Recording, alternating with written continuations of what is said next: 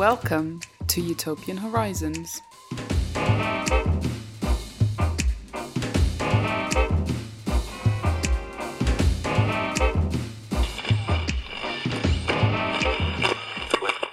Hello, and welcome to Utopian Horizons, a podcast about utopia and dystopia.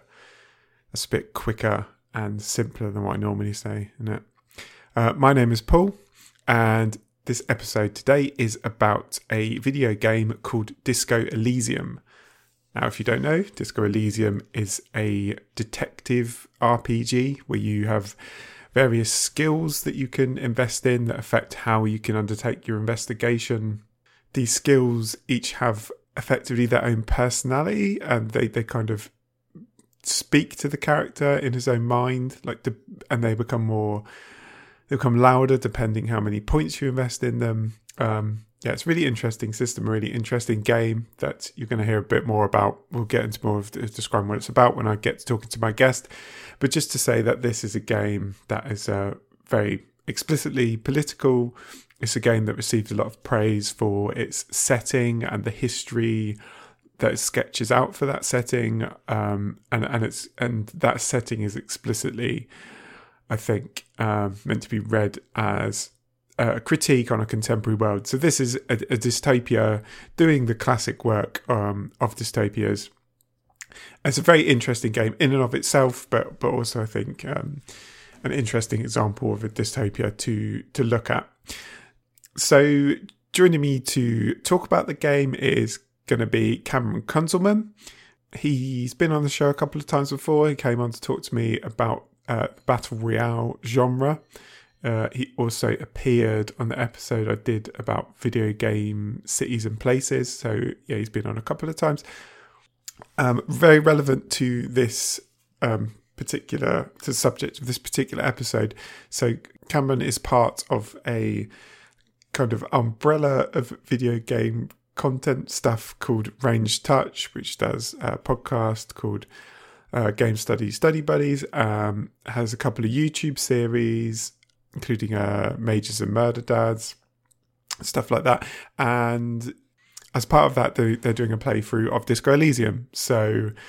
Uh, if you, if after listening to this you find you're very interested in the game, or if you already know you're interested in the game and want to want to hear some more about it, want to see some more of it, then if you search for Ranged Touch on YouTube, you should find them on there. And like I say, there's a they're they're doing a series running through that. Um, as I speak right this second, um, I've had a look. The first episode isn't up yet, so. However, Cameron did did say when I spoke to him that it was going to be coming very soon. So, by the time you're hearing this, it may well already be there. Um, but yeah, have a look and check that out. I'm going to try and shorten all the plugs and all those info bits I normally do at the beginning of the show. But I'm just going to quickly say, if you uh, if you've been enjoying this podcast, you want to help support me to keep doing it, to do more, then please consider going to patreon.com slash utopian horizons where you can get access to the, the bonus episodes that I put out. Currently focusing on uh, on um, running through chapters of economic science fictions, a watch through of Snowpiercer and probably returning to to Psycho Pass, which I've I've already put out quite a few episodes on as well.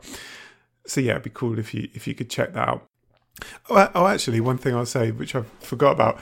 Uh, thanks to uh, Hannah who emailed me a while ago, um, being very nice about the podcast and asking if I would consider doing an episode on Fredric Jameson. Um, and he was particularly talking about the book, his book, Archaeologies of the Future, The Desire Called Utopia, and Other Science Fictions. Obviously relevant to the podcast, uh, you can tell just from the title. Um, I mean, Hannah, I've already responded to, to Hannah, um, but yeah, if there's anyone else who thinks you'd like to hear an episode of Fredric Jameson in some, some form, let me know. Um, but I do want to do so. Fredric Jameson wrote an essay called. Um, it's also in book book form with like um, some other essays in there from other writers, but um, called "An American Utopia," which is kind of like his plan to create a utopia, basically through uh, by conscripting everybody in the whole of America into the military. which um, I know sounds very weird, but there is a kind of there is a kind of logic to it, and um, yeah, I want to do an episode on that. So yes, I am going to do something of an episode on Fredric Jameson at some point. I don't know when yet, but hopefully this year, I would say. Um, so yeah, thanks for the email, Hannah. It's nice to hear from people that I don't hear from people very often. So, and there's probably yeah, there has been one or two other people who've emailed me who I've probably forgotten to to mention. So sorry, but um, yeah, uh, you can always get in touch on utopianhorizonspod pod at gmail.com. Uh, yeah, that's enough of that. Let's get on to our conversation with Cameron. Joining me now is Cameron Kunzelman from Ranged Touch. Thank you much very much for joining me, Cameron. Thanks for having me.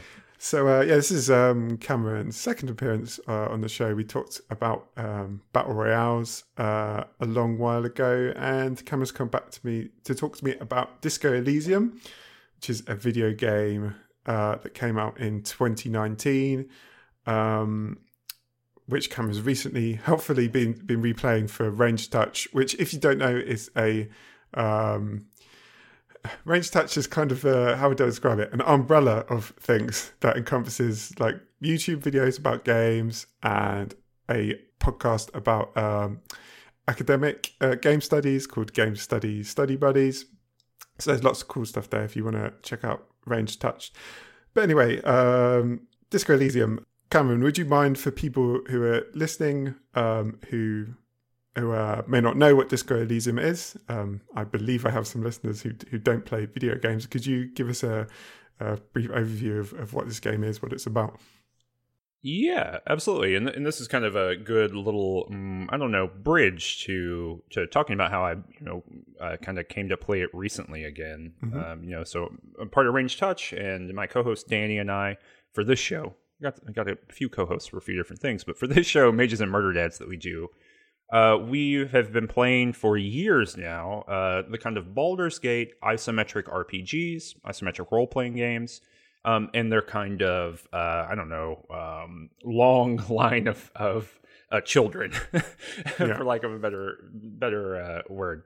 Um, and so, so I would say that that Disco Elysium is uh, what we would call an isomet- isometric role playing game, um, meaning that it's kind of top down. You're looking at these little model characters that are running around.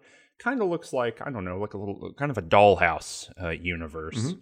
And within this kind of whole genre, the the deal has always been, you know, um, within PC gaming, that it really privileges um, uh, you know character choices. It really privileges interesting kind of fantastical worlds. And so um, the big interlocutor text I think for Disco Elysium is this game Planescape Torment that came out in the end of the 1990s. Planescape Torment was set in a D&D universe, a Dungeons and Dragons universe. If people aren't familiar with that, so role playing, uh, an established role playing game mm. uh, kind of um, uh, setting. Planescape is all about kind of uh, things beyond what you would normally think D and D is doing. So it's about moving beyond the planes. It takes place in a place called Sigil, the City of Doors, which has doors that lead to everywhere in the universe, kind of all at once. Um, there are these, uh, you know, kind of uh, metaphysical concepts like greed or I don't know uh, the the will to power, who then get embodied in individual characters, and so it's this kind of like Jungian a Freudian uh, psychoanalysis space stapled onto um, D and D. Um, so it's a little bit weird, uh, but it's always been praised, you know, for for 20 years now um, as kind of the high water mark for player choice in video games because um, you can play most of the game. It's it's kind of hard to do it, but you can play most of the game without ever engaging in combat, for example.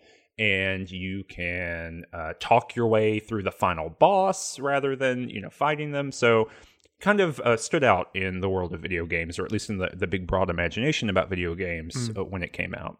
So I say all of that to say that Disco Elysium and uh, is kind of um, the artistic payoff in some ways for those moves 20 years ago, because Disco Elysium takes that idea. You know, what if the isometric role playing game uh, were radicalized away from combat, or radicalized away from, um, I don't know, the kind of political core of sword and sorcery stuff and then set and then those systems and that kind of mode of visual presentation what if it were set in service to something else which is that instead of it being between uh, you know combat between humans and goblins or whatever right or you know elves and dwarves mm. what if this uh, whole system and way of looking at the universe and way of kind of representing things in video games was put into service to thinking through one city block um, and or maybe a little bit wider than that, one section of a city. Yeah.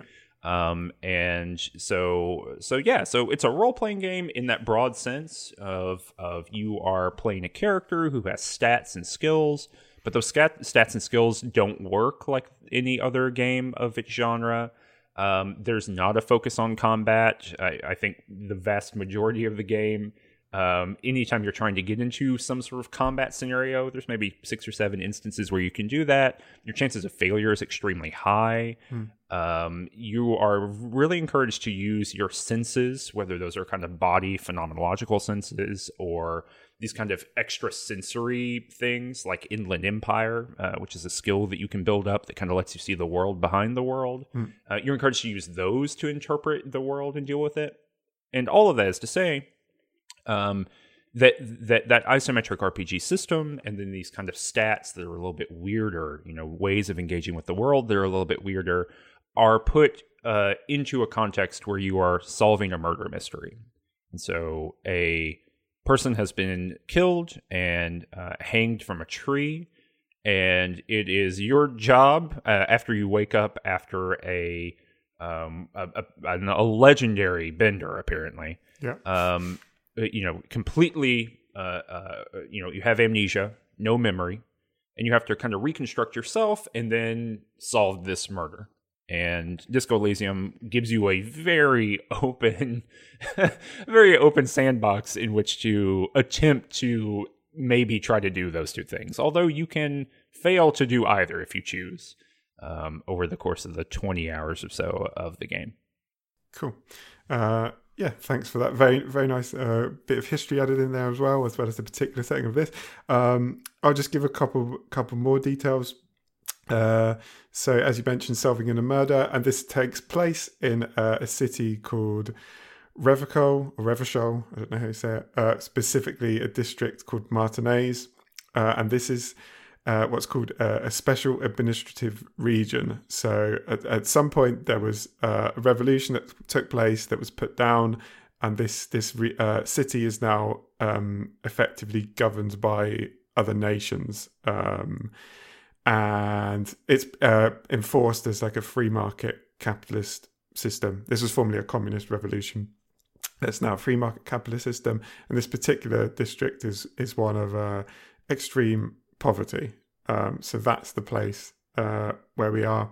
Yeah, as you mentioned, a very unique skill system where you have stuff like, uh, yeah, Inland Empire, as you mentioned, which is kind of like being cosmically tuned to, yeah, the the the world behind the world, as you you put it. Stuff like logic. Um, I'm trying to think of some of the other one now. Shivers, which is like a mm-hmm. attunement to the city or something like that. So yeah, just say unusual yeah. skills that you would typically find, very used to like strength and defense and things like that. Yeah, you can tell that they were very clearly attempting to get away from you know those kinds of you know uh, Dungeons and Dragons and, and its holdover, you know, strength, dexterity, intelligence, or whatever, right? Mm. You know, Shivers, which you just mentioned, is such a weird example because it is in the the skill category of physique, so it has to do with the body but Shivers is a skill that allows you to feel with your body things that are happening in the city. Mm. And so, you know, it's kind of it's you know, one of the what I would call like the film noir skills, right? Because sometimes you'll be having a conversation and within that conversation there's an automatic shivers roll and you'll and you will get information that your body just knows mm. from somewhere far away.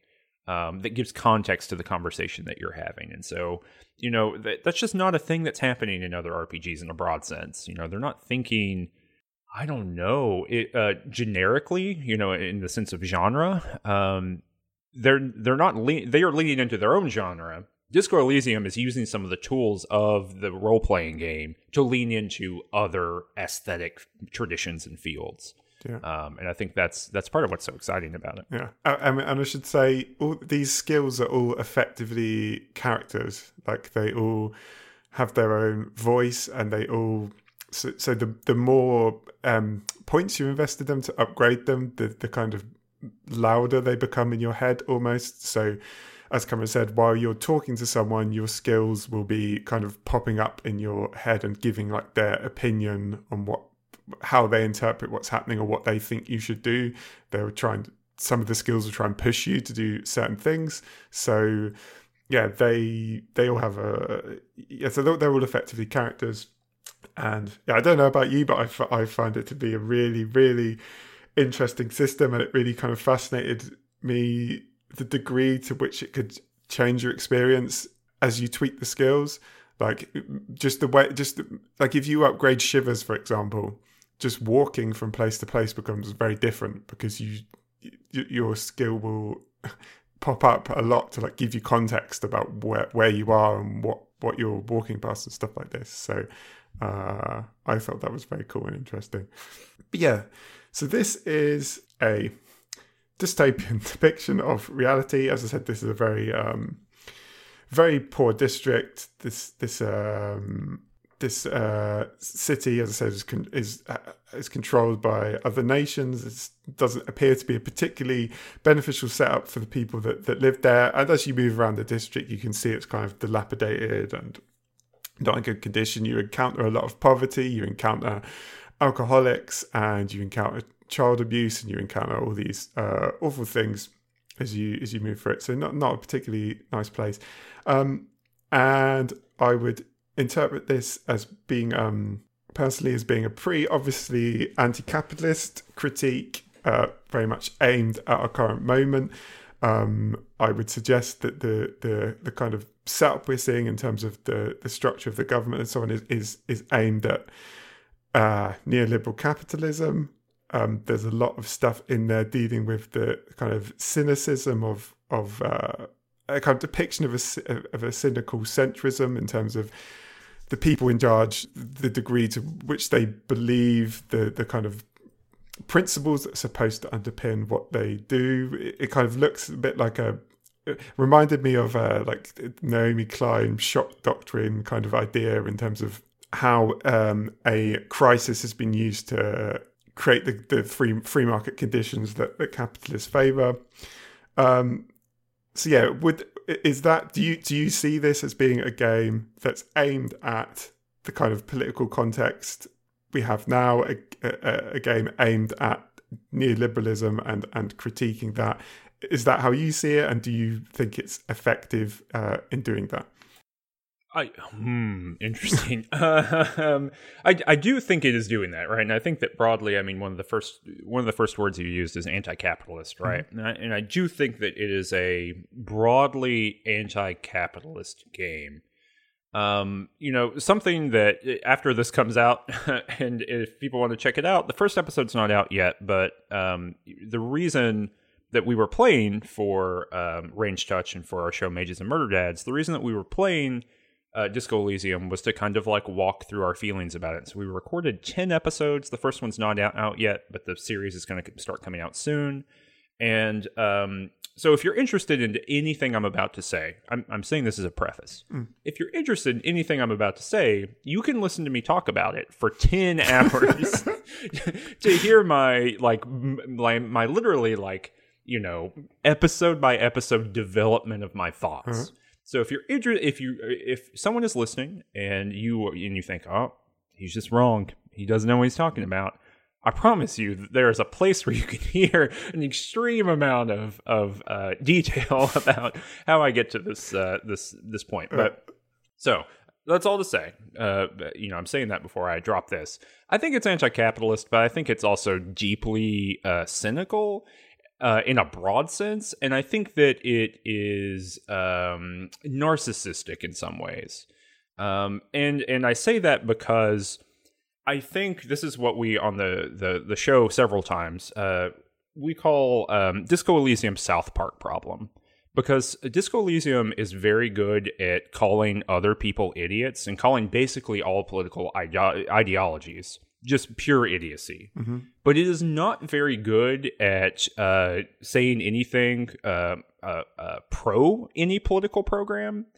And that's fine. Like, I don't think that that's necessarily a like obligation of art to like directly come out in explicit defense of something.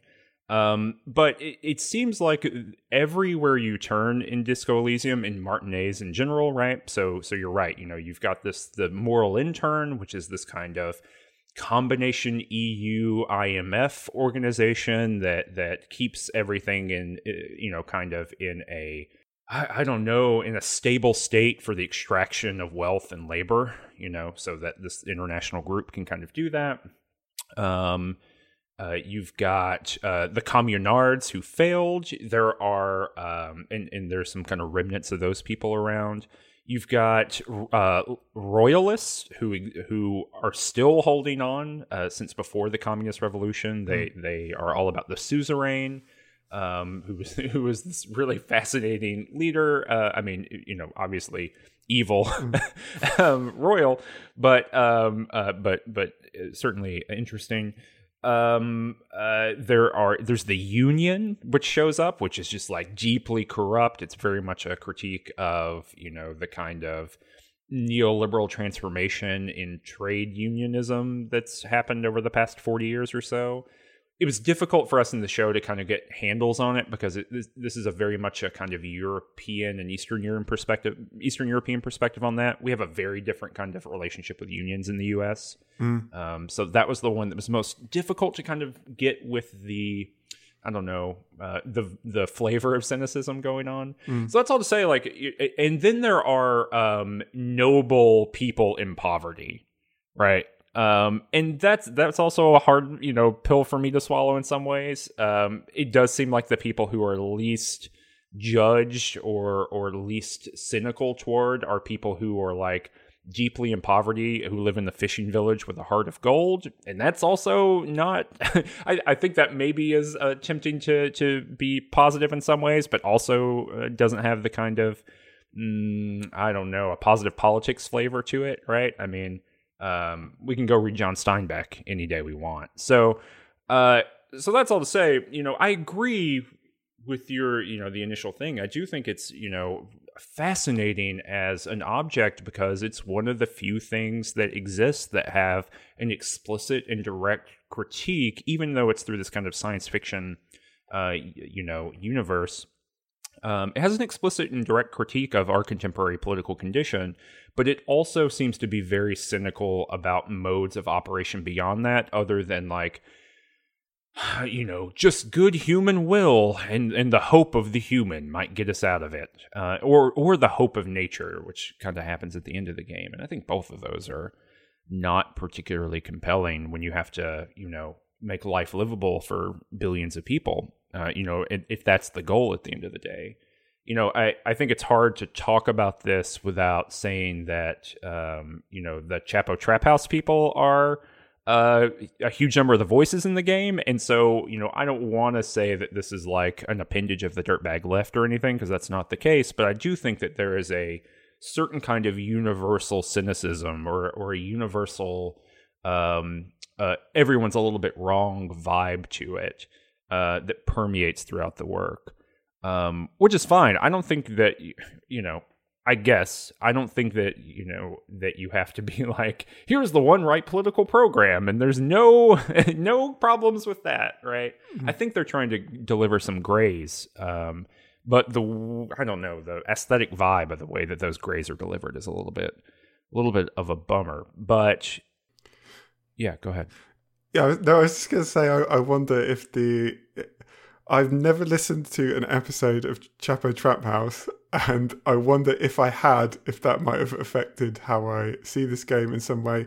Because, like, yeah, I don't want to get into conversation about whether Chapo Trap House has good politics or not. I don't. I see people talk about them online a lot. I don't really know, like yeah, I've just never listened to them. Not particularly interested. When I played the game, I just heard some voices. I didn't know um, I didn't know who these people were. So if I had listened to them and if I knew what their politics were precisely, that might affect how I see things. I don't know. Um, on the union point, uh, I don't know if this is a different reading, but I saw it slightly differently to you in that in, instead of thinking of like how unions have been transformed kind of you know, under neoliberalism, whatever.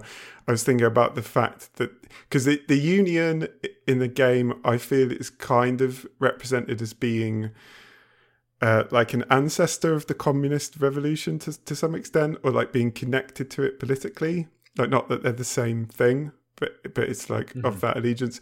Um, bearing in mind that this was created by an Eastern European studio, who would have uh, a, a country that would have uh, been under uh, communism, it made me think more of like a kind of. Um, I thought of it more as like a representation of like that kind of corrupt uh, cronyism brand of communism that existed actually existed in uh, Eastern Europe.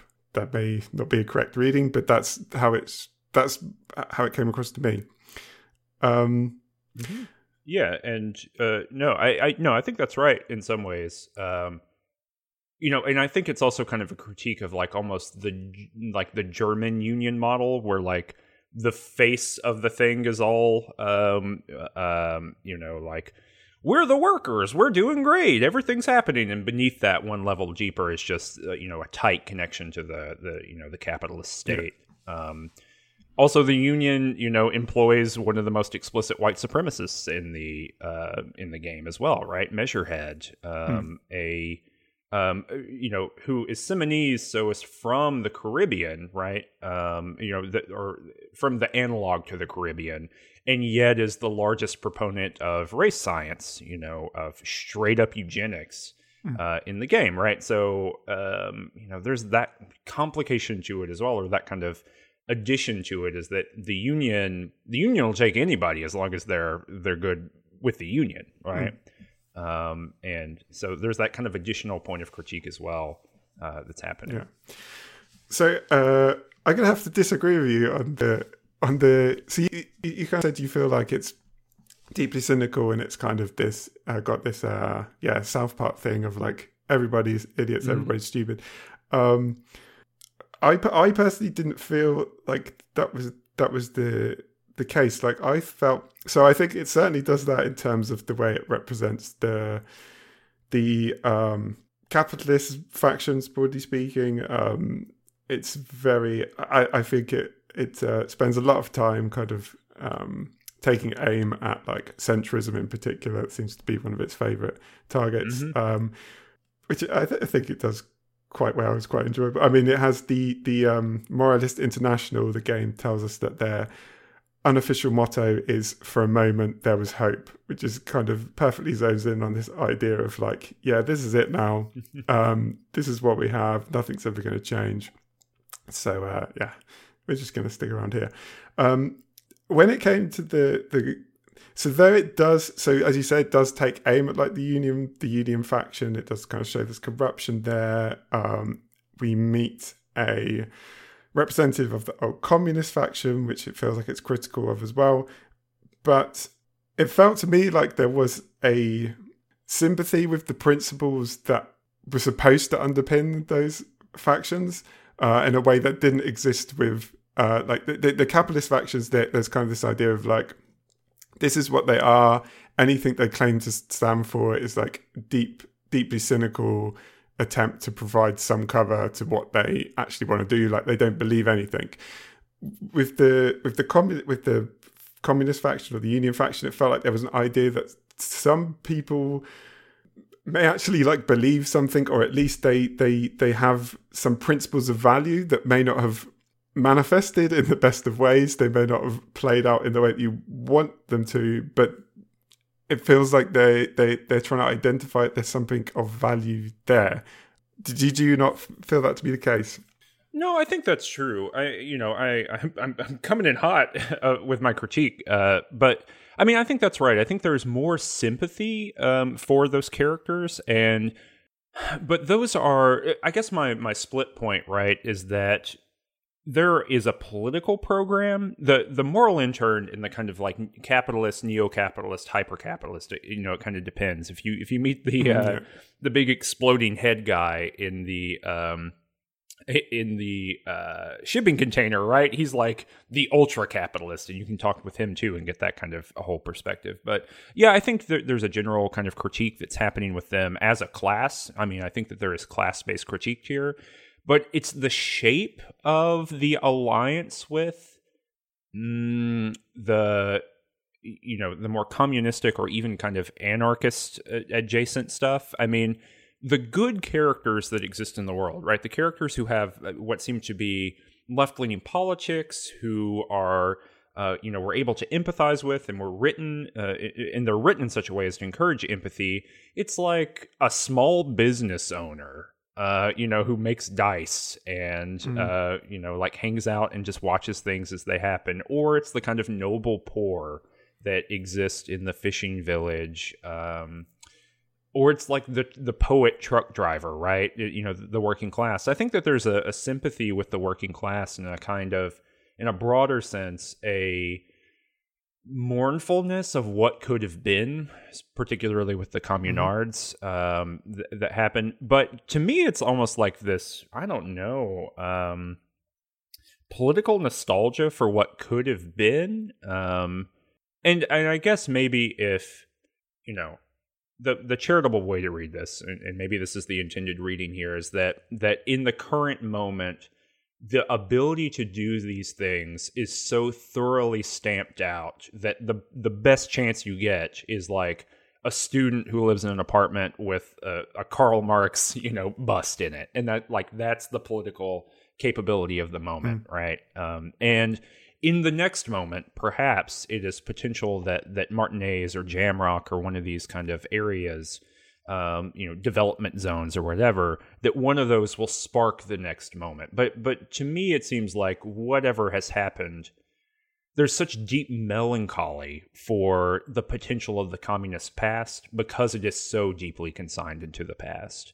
And I just don't. I mean, maybe this is my disconnect, right? I just don't feel that in the contemporary world. I mean I think the world that we live in is like you know uh, the the boot stamping on a human face for sure, uh, especially with the kind of rightward swing of of many uh, like a huge number of you know the, the so-called leading democracies of the world, mm. right? Um, you know, so like I feel kind of a, a, a deep um, anxiety as we you know, for example, slide into a climate collapse.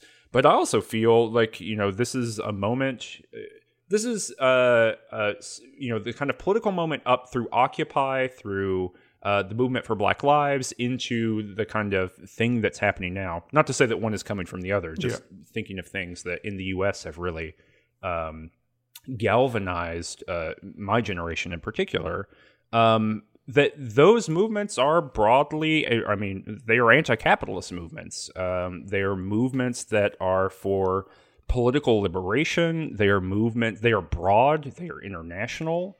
Um, uh, you know, the movement for Black Lives has has changed things in a significant way. Has changed the conversation and has changed politics in the U.S. Um, in in significant ways, despite everything uh, you know every political party being against uh, in a general yeah. sense what, what, they're doing right um, you know there, there seems to be a general agreement very much Moralintern style right um, and so, you know, for me, I don't I don't really have a deep melancholy of what could have been.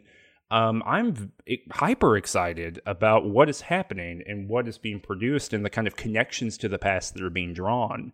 And so, you know, I don't know. There's been a long form um, critique of left melancholy in the world, and maybe that's the the kind of roundabout thing that I am articulating here is that it seems to be that the good politics are are inevitably unrescuable from the past uh, in the face of you know the, the the violence of the shock doctrine and of general capitalism and you know uh, currency manipulation and de-development and all of these different things.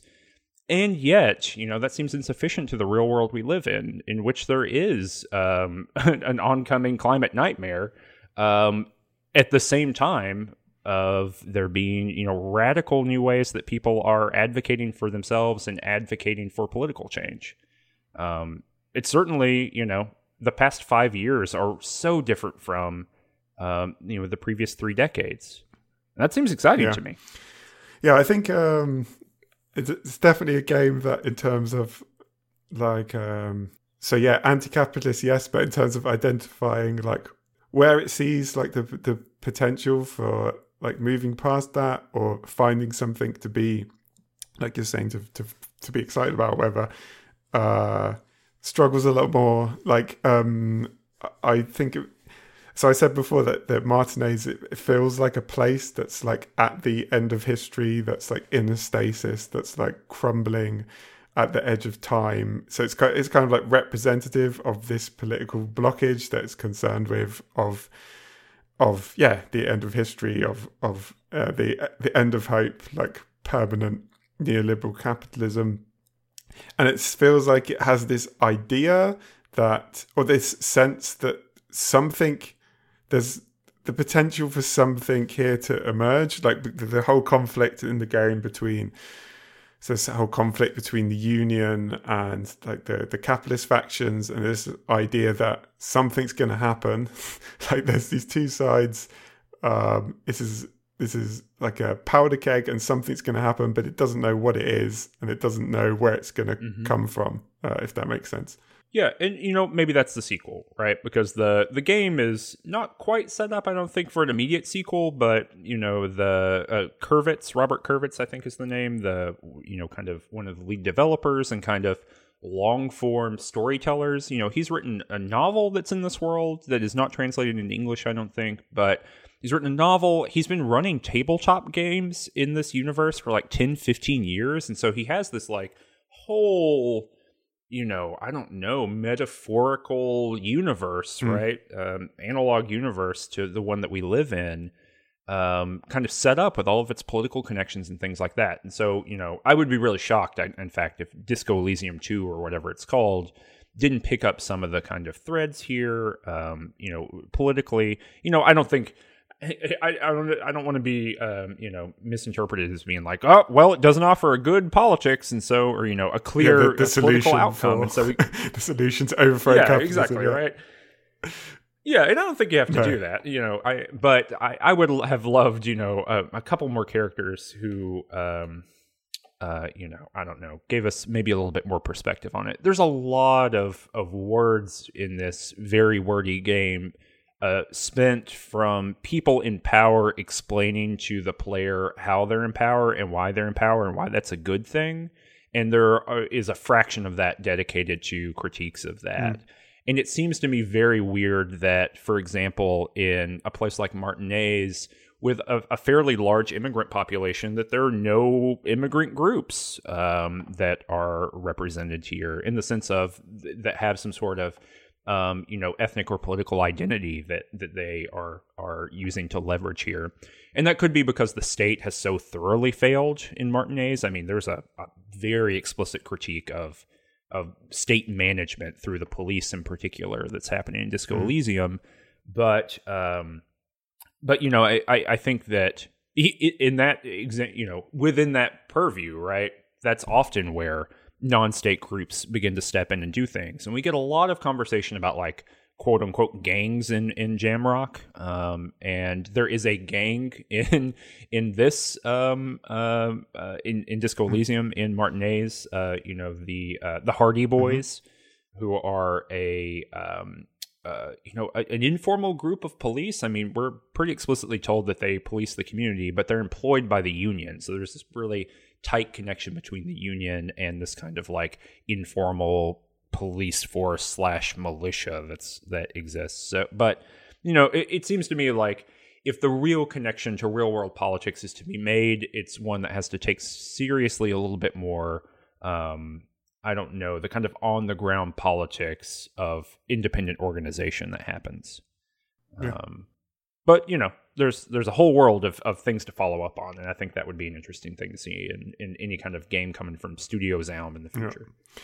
Um, yeah, I think uh, I just want to say I think you, the the point you made about the the kind of uh, the way it represents like poor characters in the game. Um, as you said, it has em- it has empathy with with those characters. I think, which is uh, in a general sense good. Um, I, I, hadn't considered the the way the extent to which, uh, as you said, it does this thing of like the the the noble poor, which can be, as you said, can be a problem. Uh, I hadn't particularly thought of that, but but I think you're right. Um, so that there's a there's this. Um, yeah, I guess if people don't know what I'm talking about, like I'm talking about, there's this tendency to yeah, kind of elevate the the idea of poverty as like almost like romanticizing it, like this thing of like being really, like really dignified, which um it, it's not. Um, by which I don't mean uh, how do I describe that? Like, the, yeah, this idea, like one of the, the things that's horrible horrible about being poor is the the way that the the system you live in like takes away your dignity and uh yeah, it's, it, it, anytime you kind of represent it as being this kind of romanticized um highly dignified thing. That that's a bit of a problem. But um, in general, I I like the way that I think the game because the game spends a lot of time on like constructing this political history, this this whole economic history of like what this place is and how it came came to be. Um, I think the way it situates a lot of the poor characters is quite uh, useful in terms of even even some of the characters which are I'm not sympathetic. So in terms of uh, there's a alcoholic guy who like beats uh, his children. Like he's not represented sympathetically. I don't think the game like makes excuses for him, but I think it does try to like say, look, here's the history of this place uh, here's what this kind of, here's the kind of conditions that this economic situation creates. Here's the conditions that this political situation creates. And if you create those kind of conditions you're gonna these kind of problems are gonna emerge which um yeah i don't think it justifies like these those kind of things but i think that context uh is useful uh i think it's a, a useful perspective yeah, yeah. I, I mean, I, I think in some places it gets a little bit like Law and Order, you know, like Law and Order, like the TV show, um, in its like, um, I don't know, salaciousness, maybe. You right. know, so for example, right, one of the, one of the big characters in the game is the Cuno, which who who is this like asshole 11 year old who is addicted to amphetamines right? Yeah. and and he's like creating a night city which is a piece of installation art that's about like collecting i forget like locusts and having them eat a pig's head while he's like doing uh, like a severed pig's head while he's like doing amphetamines near them. So like he's got a lot going on. You know his his uh, father is uh, hyper abusive um, all this kind of stuff. Uh, you know, he he says all these slurs. He calls you slurs constantly. Mm. Um, he's he is living outside of of the home with his father because he is um, because his father's like beating him all the time and things like that, and so he has to um, like live in a sewer. There's all this stuff, right? And and at some point in that, it becomes overbearing because, of course, people like this person exists in the world. You know, the, the human experience is varied enough, and the world is big enough that we, we there's nothing we can posit that probably is not happening to someone hmm. somewhere. Mm. Um, and so certainly this exists, but but it it you know there's this kind of fine line between characterization of the world and character characterization for salaciousness and I think that this game does such a good job of in its characters explaining where their ideology comes from and why they're attached to it. So, for example, there's a character called the racist lorry driver who's like working mm-hmm. class. He drives a truck and he's just a racist, right? Like he he just says things to your partner Kim Kitsuragi that are racist in nature, and you can talk to him about it, and you can have this conversation. And he's just kind of like your you know, I don't know, like uh middle of the road mm. right winger, you know, racist right winger. Um and and so it but it, the the kind of clever, detailed, explicit way that that kind of character is drawn or the or the union boss or even um you know, uh like some of the people in the fishing village. Uh, which is kind of one level of poverty deeper, you know, in some yeah. ways. Like they're not even they don't even have an apartment complex, right? You know, they're they're you know the the game is saying explicitly there's like levels of poverty that are at work in Yeah. in this world. Um, that that that kind of I don't know um, low level writing. Um, uh, you know this kind of like well here's this person and here's all their assumptions. It makes someone like the Cuno or it makes someone like Measurehead feel like a cartoon character sometimes, and it's a cartoon character who again kind of South Park problem vibes to it, who in its extremity um, takes away, I think, in some ways from what's actually being delivered, which is this is just a kid, right, who is like trying to grow up and is 100% a product of the the extremely hyper local conditions that that he exists in, and there might be like some upside for this kid. You know, there there is a uh, there's a possible ending for Disco Elysium that allows you to recruit the Cuno into the Revachol police force. Like that's a thing you can do, and th- that's really interesting. Also, kind of points out some of the uh, I think ideological weird limits that are going on in this game.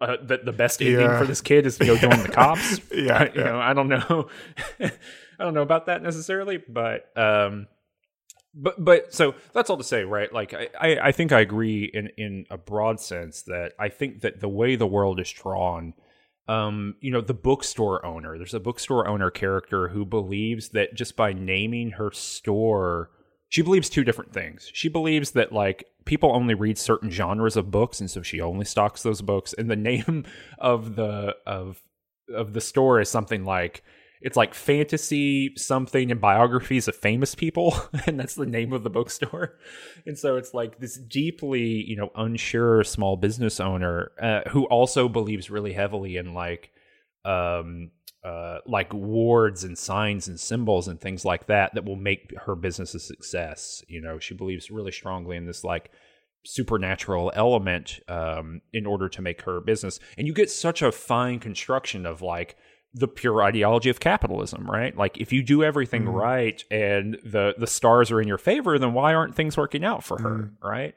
And it's because she has opened a bookstore in one of the most impoverished areas of the mm. world, you know, in this fictional world, right? It has nothing to do with with uh, you know anything that we would call like meritocratic, right? But she believes she's in a meritocracy, and if she does all these things correctly, and you know has the right stars, that things are going to work out. And so I think they're so, such touching characters. The, also, the anarchist um, uh, writer woman, uh, or not writer, but artist who is doing the the um, fuel paintings that you can see around. Um, I think that's really great. Uh, so I think I agree with you. That's a long uh, response to what you just said to say I agree that there's some really well painted and well drawn characters that really kind of show the reality of um, trying to make your life in deep, deep, deep neoliberalism um, and extractive, you know, kind of neo-colonial neoliberalism at the same time. Both of those things are kind of happening in in Martinaise. Um, but the landmark, you know, characters that do some of that work are really, really broadly drawn in, in a weird way. Uh, yeah, I think um, Uh, Cuno example you gave us a, a perfect example of that because you're right. You, you can see like the way that he's been kind of adopted on the internet. It's like kind of comedy, uh, fun like mascot. Um, kind of speaks to exactly what you're saying about the, the way that, that that he's been been drawn. So yeah, I think you're yeah absolutely right. Um, Yeah, he's got. I mean, he's got the great line. You know, uh, fuck does Cuno care? and he says that about everything. And uh, you know, that's it, he's yeah, he's a charming you know little jackass. Um, but and, and you know, you're supposed to dig in and find the trauma. And even that to me, that that move is, is a little bit gross too. But anyway, sorry. Not to I don't want to have the the Cuno hour. It's okay. sorry. Right. um, yeah. Um, and also, yeah, the, the point you made, this is game very concerned with like ideology and like how it operates and how it becomes embedded in, in people's heads and how it affects the way they see the world, um, which I guess is a point of the part of the skill system because you, but depending on how you you um, upgrade your skill system, you perceive the world. Uh, your character perceives the world in, in very different ways. Um, but anyway, um, so I wanted to ask you. We, we kind of touched on this a bit, but um, in terms of the, the the factions in the game, which are you, you might call um, or the faction in the game, which you, you might call the, the kind of utopian alternative in terms of uh, the the communist faction, or like that was a utopian alternative, the failed communist revolution. Um, there's mm-hmm. a so towards uh, um, obviously spoilers if you haven't already. Like I presume we've been doing that already, but whatever. So towards the end of the game, you uh, go to an island and meet a character called the Deserter, who is like the kind of the embodiment of this old communist revolution. He was formerly a, a part of the the revolution. He's been on this island by himself all this time. Uh, he is, of course, still anti-capitalist. He he he kind of shares the broad perspective of the game on capitalism. I would say there's this whole bit where he talks about them putting down the revolution. Uh, he says the combined might of international capital all at once, all the greed and terror in the world tore into Revachol the mask of humanity fell to capital fell from capital. It has to take it off just for one second to do the deed. I would say this is broadly like the perspective of the way the game and the developers think about capitalism. But there's a sense that he's kind of like a zombie right? He's just like been stuck since that failed revolution. He but he he says the revolution's dead. It's like no longer a possibility. So he has the same perspective of like we're at the end of history. Like this is it now uh, that's all over. Um, which I, I, kind of, uh, at the time, I think found it a bit difficult to interpret what the game was trying to say there. I just wondered what you read in the figure of the deserter and what, if anything, you think he's supposed to say about like communism or alternatives to capitalism.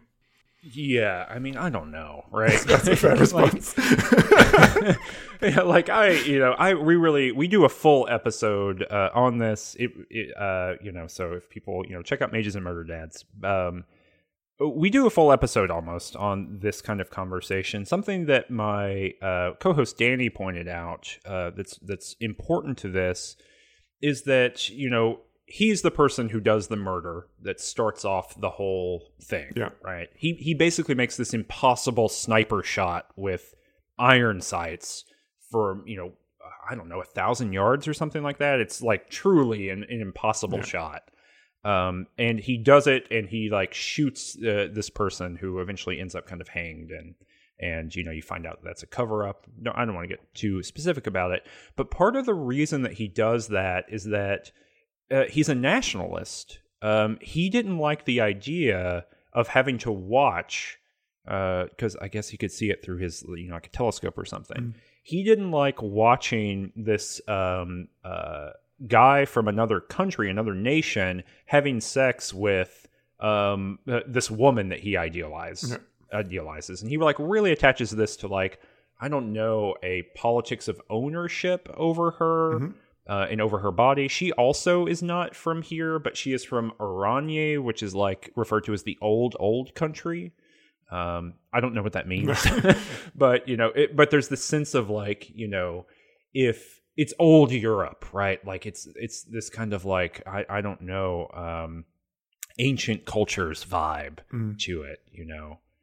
I don't know. It's complicated to get into, and I'm not quite sure what the game is saying there. But but there's this kind of thing of like he's the, the communist true believer, and he's continuing to fight the war. But the reason that he commits the murder that starts the whole thing off is because he wants to possess the body of a woman. Um, and so you know there, there's a long history of of um, you know science fiction kind of operating on possession of the body of women in a general sense. You know, Mary Ann Doane has written really interesting stuff about that in the past if you're interested in science fiction studies, kinds of stuff.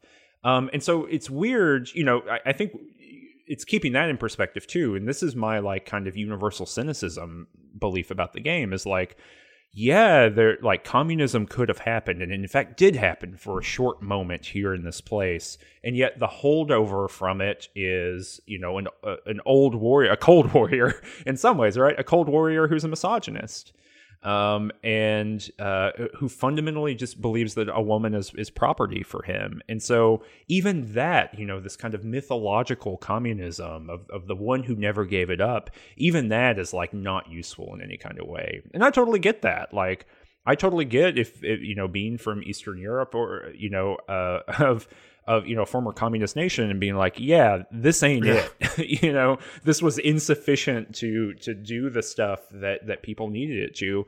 And I think that that kind of rocks differently. You know, for someone, for example, in the U.S., where for us, communism is entirely you know uh, either uh, uh, you know construction of a war you know the mm-hmm. cold war and, and everything that that happened there or it is you know uh, the way that we purged everyone even remotely to the left of center you know several times throughout the 20th century in the us and, and demonized anyone who wasn't straight and white uh, and a, a, man for the most part mm-hmm. i mean you know look at the, the kind of way that um, uh, uh the state has been used in various ways against you know um, uh, anti-capitalist black movements in the United States, uh, against uh, people just who were not straight in Hollywood. Right, the the the uh, McCarthy trials are kind of partially based on that stuff mm-hmm. around policing of sexuality in particular. So. Um, that's all to say, right? There, there's this kind of different, I don't know, kind of moment of hmm, uh, relationship to the communist specter, right? Of mm and and this one communist figure has to stand in for all of that. And i think that that the developers know that. And that's why there is this such weird ambivalence around this character is that he i think you're right. I think the word zombie is right. You know he ultimately is a holdover from something that can't live into the mm. present. And so i think kind of you know procedural rhetoric wise or kind of narratively wise the game is asking us to say okay, well, then what is the way that we capture something that is good out of, you know, uh, politics for people and then bring it into the present? Because obviously, this like communist holdover isn't sufficient to do that. And that's again why I keep going back to the kind of noble poor because it seems like that's the best place for the emergence of new politics in this game. And it's like, you know, a, a fisherwoman and like a woman who owns a house. You know, that's, that's and they're just good people in a general sense, and like they want to have a better life than the one they live in. And to me, that's like the exact same logic of like, well, the best way to make the world better is to give everyone in the world a small business loan. Uh, you know, and allow them to turn their fishing business into a fishing business. And that also, you know, doesn't seem to be sufficient to me to move the the world forward. So, I don't know. I mean, it is interesting though that um, that you haven't talked about the thing that's underneath the communist. You know, the the thing that's allowed him to, I don't know, live his life in the way that he has. Are we talking about the um, magical?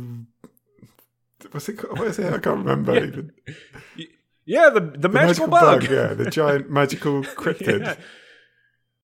Yeah, there's a huge cryptid here, right? I mean, this is this is my reading of the end of the game. I mean, since we're we're in the end of the game and spoilers, right? People so are going to be very confused now if they haven't played this game. Oh yeah, the I, giant magical cryptid. Uh, yeah, the giant magical cryptid. There's like several things you do to find this magical cryptid, but there's this creature at the end of the game that um, you can speak to, and it's basically like it pre-exists all of human history, and it will live on after us, and it reproduces. Um, you know, uh, um, oh, oh, I can't by itself. I can't remember what the exact word for that is. Um, it reproduces by itself, um, and it sees human consciousness as, as an infection in the world, mm. uh, basically that pushes everything else out of it. And so there's this kind of like rhetorical move of the guarantor of nature that, like, no matter what humans do, underneath that is like the royal of the earth, and you know that w- that guarantees futurity for something. And that to me is like deep. That's some Cormac McCarthy, like apolitical stuff, mm. right? And I like Cormac McCarthy. I'm like, that's not a critique necessarily going on there, but like that does not seem to me to be a guarantor of anything. That like, oh, nature's going to keep on rolling, and uh, there's a big old bug out there, and it's it's going to hang out and hope that we all die off. That that's insufficient to me too. So I don't know. Uh, you know, I guess all of that response just goes back to saying I don't know what to do with this communist. Um, I think that, well, let me say this. Let me flip it. How many games can we point to that have this kind of depth to them that reward this level of discussion? Yeah, not too many. right, and especially a political Yeah. discussion, right? So like. I know across this whole episode, I've said a lot of things that are a little bit, you know, maybe maybe a lot, I don't know, that are critical of the game.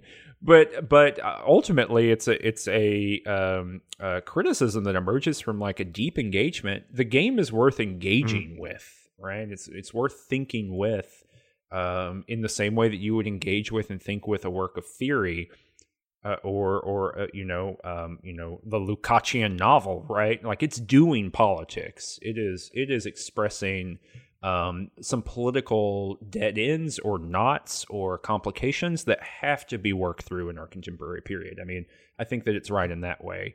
Um, just the way that that things kind of shake out in the end, I don't think is particularly helpful for me personally. But I think it's, you know, if we're talking about stepping stones for thinking about these problems in the world, I think it's a a, a profound, uh, you know, step in the right direction. Yeah.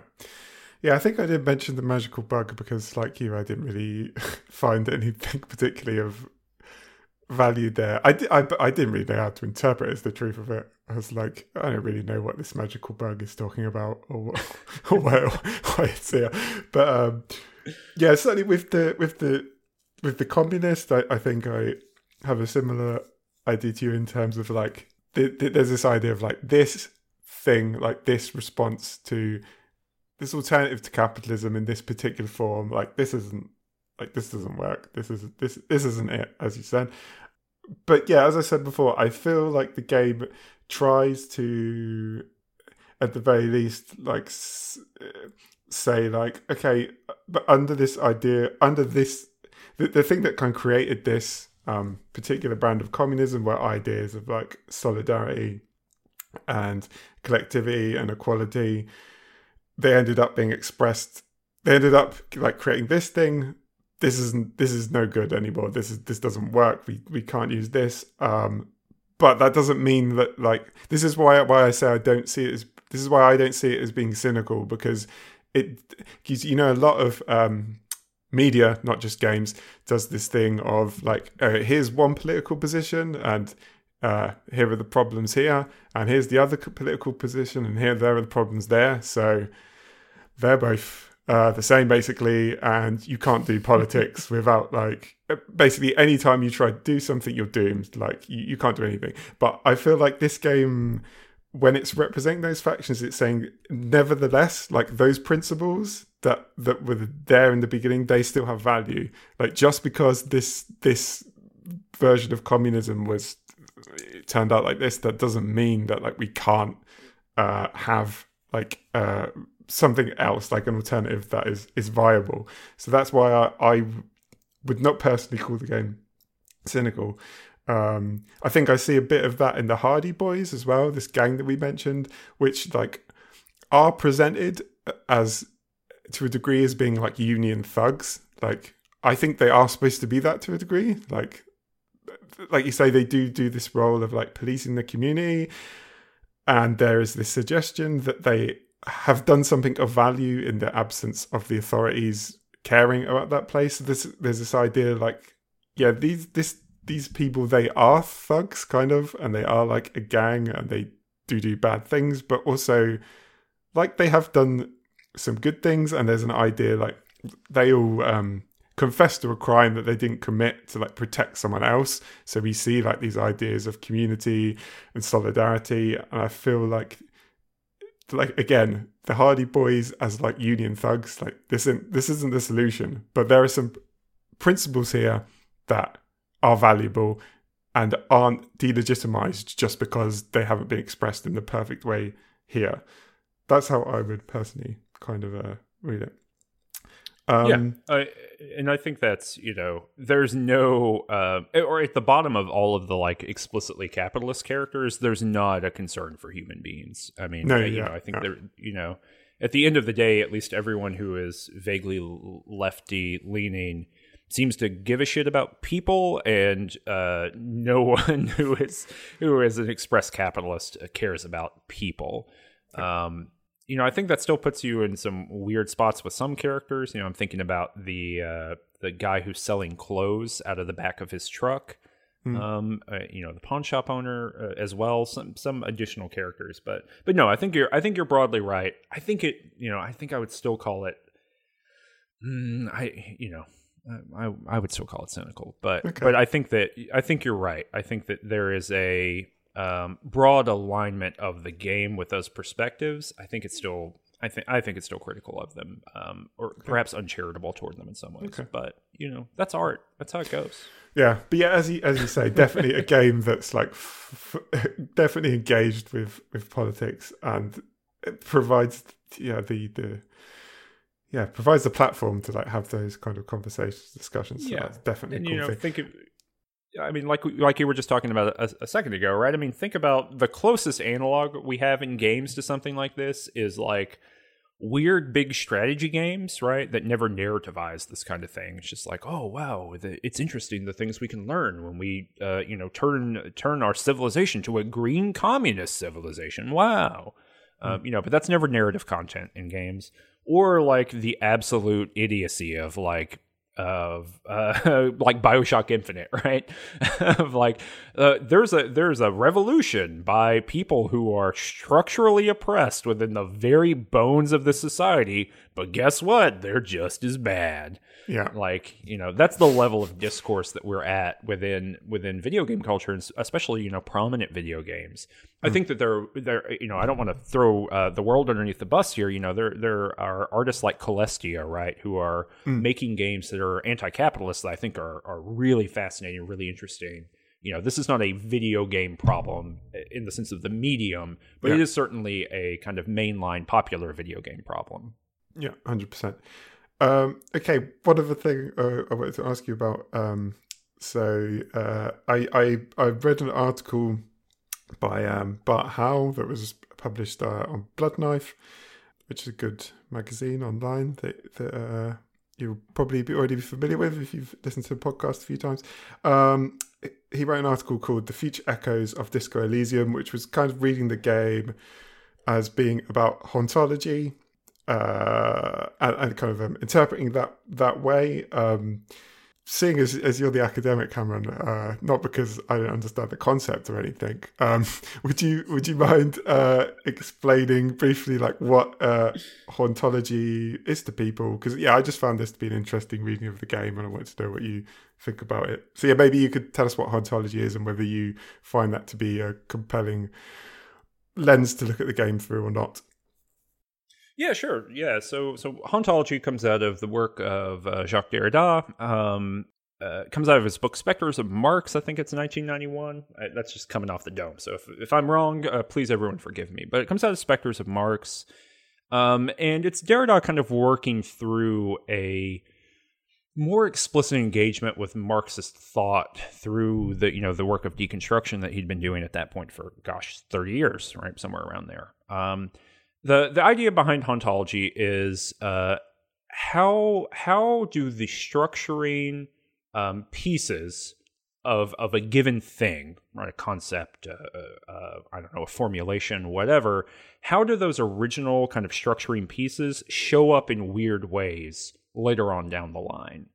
Um, so you know the kind of um, uh, uh, phrase that opens that book and the the thing that that Derrida works through in the book, and I think in the first chapter, first essay, whatever it is, um, is the Shakespeare line. You know, time is out of joint, um, and so.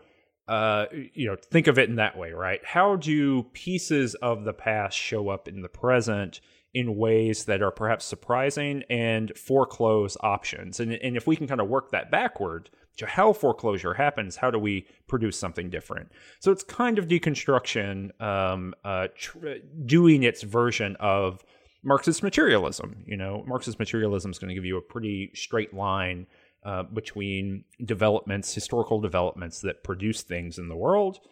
Derrida's got a little bit more of a complicated relationship to that, but ultimately he's after that, right? How how do structuring principles kind of come back to haunt in weird ways that we might not be prepared for? Um, and when they when they happen, how do they surprise us, and how do we think about it? Mark Fisher takes this and kind of, I would say, radicalizes it. It happens across a whole bunch of his work, um, from Flatline Constructs on. Um, Fisher is a little bit more interested in the aesthetic version of this. You know, I wouldn't say that Derrida's version is a, a theory of aesthetics. I would say that Fisher's is a theory of aesthetics, meaning that, you know, uh, in Ghosts of My Life, uh, his second book, I guess, um, he writes about hearing Amy Winehouse's cover of Valerie.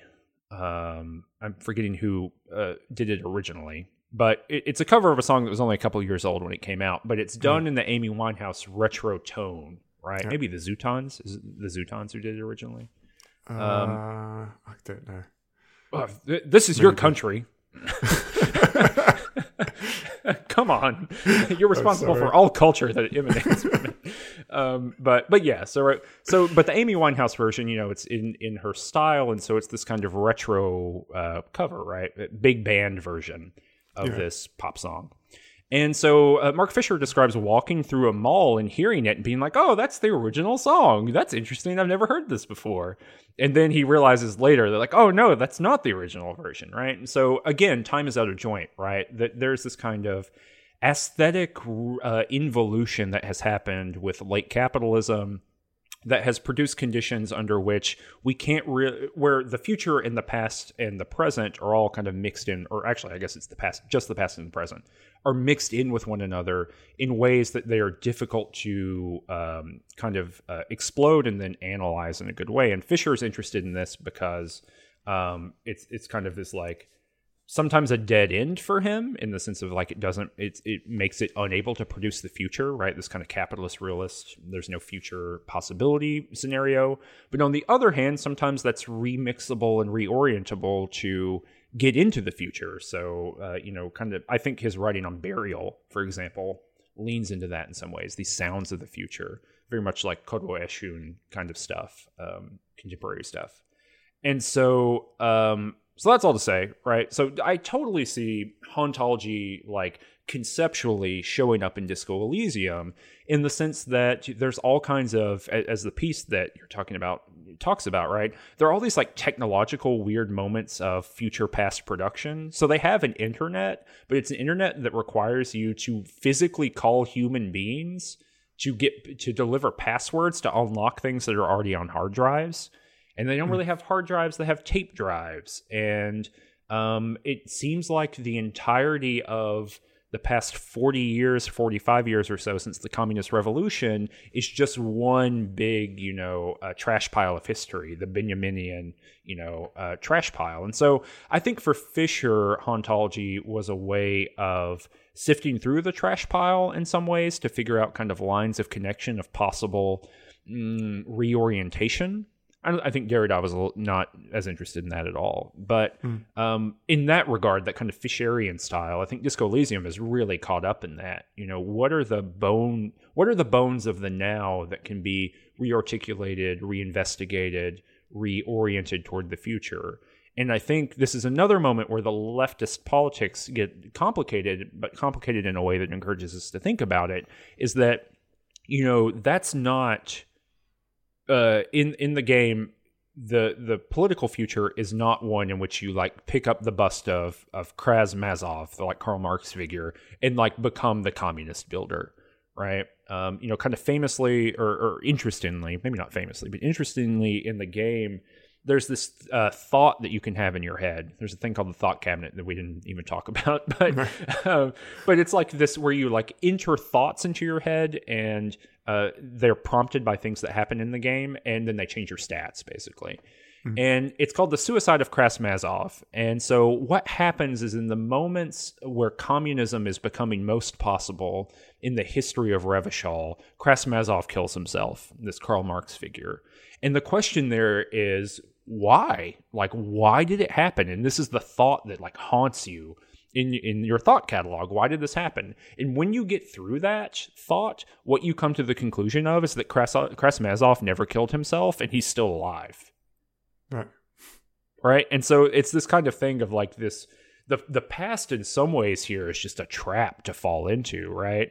Uh, mm. You know, the game is saying, look, maybe it's not worth considering. I think the way I read that is like, it is not worth uh, tricking yourself into believing that the past didn't happen, but rather trying to work through the implications of the past.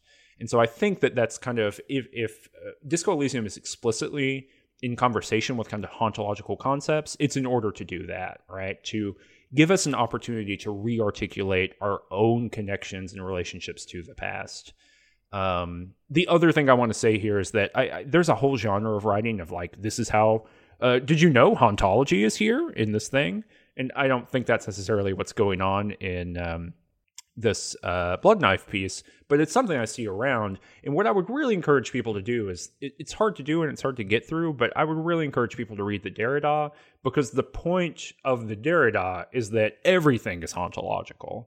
Um, everything has the bones of the previous era in it, and and those bones stick out, you know, of the flesh of the present in very bizarre ways. And part of the work of deconstruction, in a general sense, and part of the work of hauntological analysis or thought for Derrida is, well, how do you see how the bones stick out, and where do they connect to in the skeleton? right? Uh, you know, it's not just a, a, reading of symptoms, it's a reading of causes and causes that might not be the things that you think. And so I think it's it's worth digging in, you know, past the Fisher. I think Fisher does a very good job of kind of rewriting hauntology toward aesthetics, but I think there's something deeply rewarding that goes beyond what Mark Fisher did with it uh, in the Derrida itself. So that's that's my pitch at the end to uh, for everyone to read Jacques Derrida. okay, cool. Um, uh, what, what, as we're uh, as we're at there, would you also like to make a pitch for for people who've enjoyed hearing about Disco Elysium uh, for where they can go and find your um, upcoming series about the game and and so forth? Yeah, absolutely. So if you uh, want to complain about my uh, opinions about this game, if you want to uh, tell me my reading of hauntology is wrong, uh, any of that kind of stuff, you know, uh, because you know we all know the best explanations happen in five minutes of all the hardest concepts. Uh, that's the, clearly the way you're supposed to do it. Um, yeah, if you want to do any of that, you can go to twitter.com slash ranged touch. That's probably the best way to do it. Um, that's going to show give you an intro into the world of all the interesting stuff we do at Ranged Touch. Uh, as you said at the beginning of the show, it's kind of a weird umbrella. It's, I guess, a, a, critical network. Maybe is the best way of putting it. We don't have good messaging here, obviously, um, but uh, we do a show. We've been doing a show for four or five years now called Mages and Murder Dads, where we have played through, like I said, these isometric RPGs and their kind of progeny. Michael Lutz and I do a show called Too Much Future where we play through and critically analyze the Fallout games. We are finishing up Fallout 3 right now. Those are all on YouTube, youtube.com slash ranged touch. Um, as you said earlier, too, we also do a show called Game Study Study Buddies where we read academic works of game studies and then kind of talk through them and explain them and, and try to make them accessible within two hours uh, to you know give you an idea what's happening in the books and also to kind of give you some scaffolding if you're interested in reading it yourself. So it's kind of half like study guide and half um, here's some information about a book that you might never read but nevertheless find interesting. Um, you can uh, you can find that uh, at rangedtouch.com or uh, as of this week you can go to purideology.biz to, to, link, to link right to it. Um, and um, uh, what else do we have going on? Oh we got just king things where michael and i read through the works of stephen king in, in publication order and we're just talking about it which is really fun and exciting. Um, and uh, you can find that at rangedtouch.com as well. So uh, Ranged Touch has a lot of cool stuff, and if you like the conversations that happen on Utopian Horizons, I think we are um, in uh, similar universes. You know, I think there's good, strong cross pollination between um, what we're up to and and what you you're up to uh, here at this show. You know, interesting, critical discussion about the world.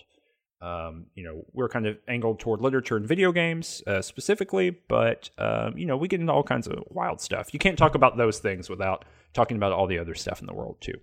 Yeah, sure. Okay, well, uh, cool. Thanks for coming on to talk to me, Cameron. It's been a lot of fun. Yeah, absolutely. Thanks for having me. That is the end of my conversation with Cameron. I hope you enjoyed it.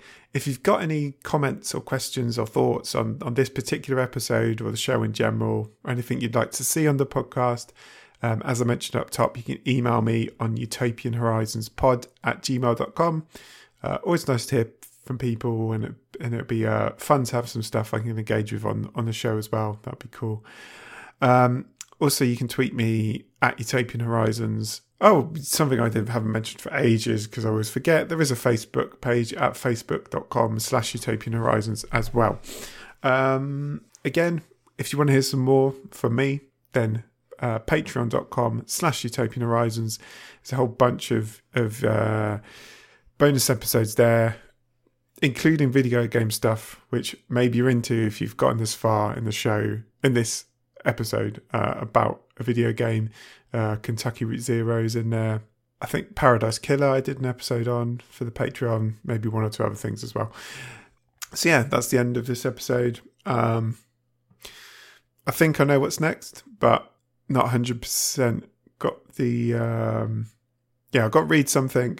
Got to sort the uh, sort of time for the interview. So I'm not going to say what it is yet in case I end up um, switching things around a bit. But my next my next probably three or four episodes, I have a pretty good idea what they're going to be. Um, but whatever it is, I'll be back soon. Uh, thanks for listening. See you soon. Bye bye.